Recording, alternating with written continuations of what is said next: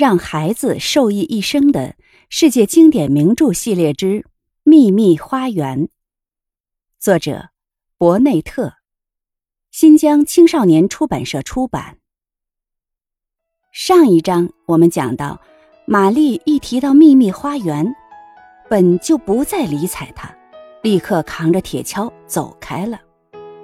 接下来，我们一起收听第五章：走廊里的哭声。连几天，玛丽几乎从早到晚都待在外面。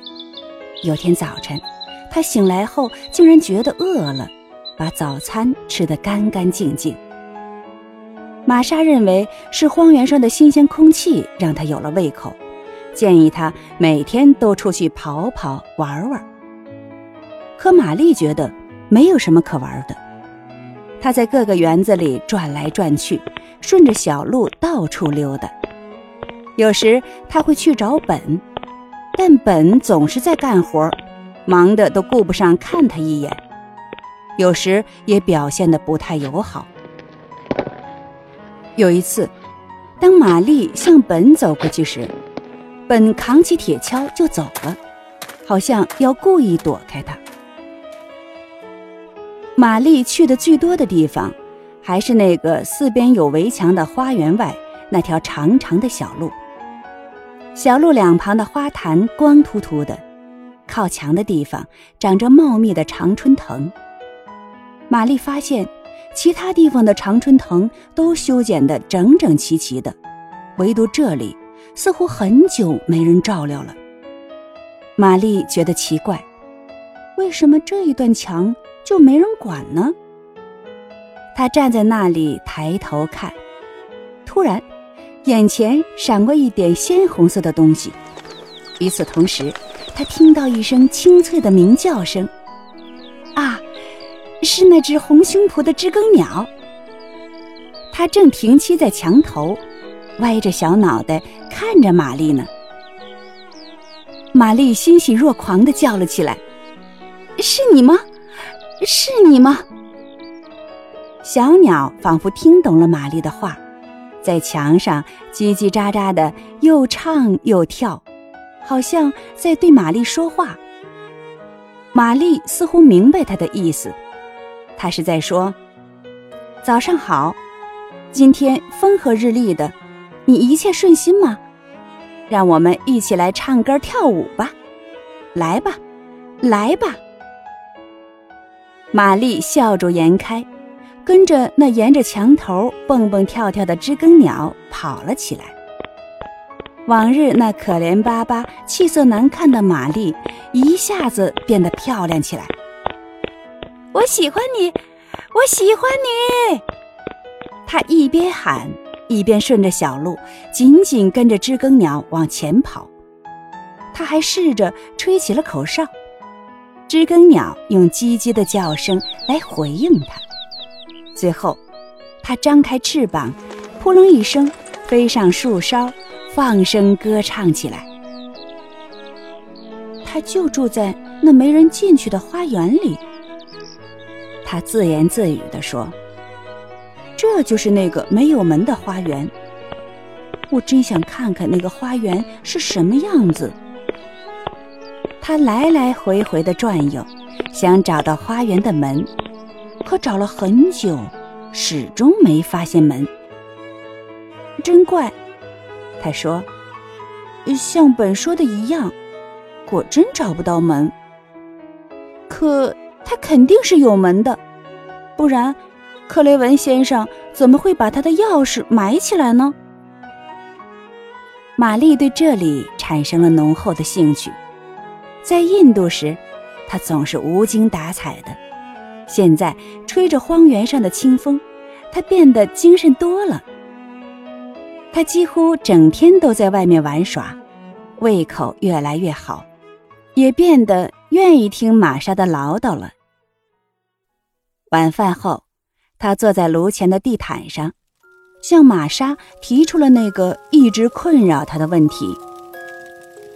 为什么克雷文先生那么憎恨那个花园呢？你还在琢磨那个花园呢？玛莎也乐于和玛丽聊天为什么？玛丽追问。你听，外面的风在呼啸。玛莎回答。在这之前，玛丽并不理解“呼啸”的意思。现在她明白了，那是一种沉闷的、令人不寒而栗的怒嚎声。风呼啸着想冲进屋子里来，但是人们知道它进不来。待在生着温暖炉火的房间里。真是让人觉得安全。可他为什么要讨厌那个花园呢？玛丽又问了一遍。玛莎把自己知道的事情都告诉了他。克雷文先生不准大家议论这件事，他立下很多规矩。这里有很多事情是不许议论的。那以前。是克雷文夫人的花园，他非常喜欢这个花园。他们在里面种了许多花草，从不让园丁进去。他们经常关上门，在里面一待就是好几个小时。那园子里有一棵大树，树上有个树杈，像椅子一样可以坐人。她像个小女孩一样。喜欢坐在那把椅子上，还在树下种了一片玫瑰花。可是有一天，他正在上面时，树杈断了，他重重地摔了下来。第二天就离开了人世。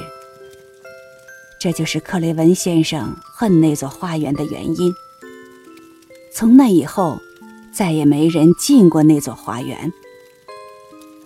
玛丽不再问什么了，她望着壁炉中红红的火焰，听着大风的呼啸声。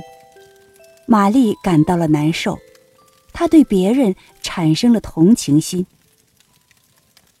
在倾听风的呼啸时，她又听到了另一种声音，那是一种奇怪的声音，仿佛一个孩子在什么地方哭泣。有时。风声听起来会像小孩的啼哭声，但玛丽可以断定，那声音是在屋内，肯定就在这幢房子里。她向四周看了一下，然后望着玛莎：“你听到有人在哭吗？”她问。玛莎似乎突然感到不知所措了。“没有。”他回答，“那是风声。”有时风声就像哭泣声一样。可是你听，他在楼里，在楼下的一条长廊里。玛丽说。正在这时，楼下的一扇门被吹开了，同时，一阵强劲的风顺着过道冲过来，把他们的门也吹开了。两个人吓得跳了起来，屋里的灯。也被吹灭了。那哭声清楚地从远处的走廊传过来。听，玛丽说：“我说嘛，有人在哭，是小孩的声音。”玛莎跑过去，关上门，固执地说：“是风声。如果不是风声，那就是洗碗工背地在哼哼。他整天挠牙疼。”玛莎说话时，脸上流露出一种惴惴不安的神情。玛丽紧紧盯着他，她不相信玛莎说的是实话。玛丽明明听到走廊里有哭声，可是玛莎却不承认。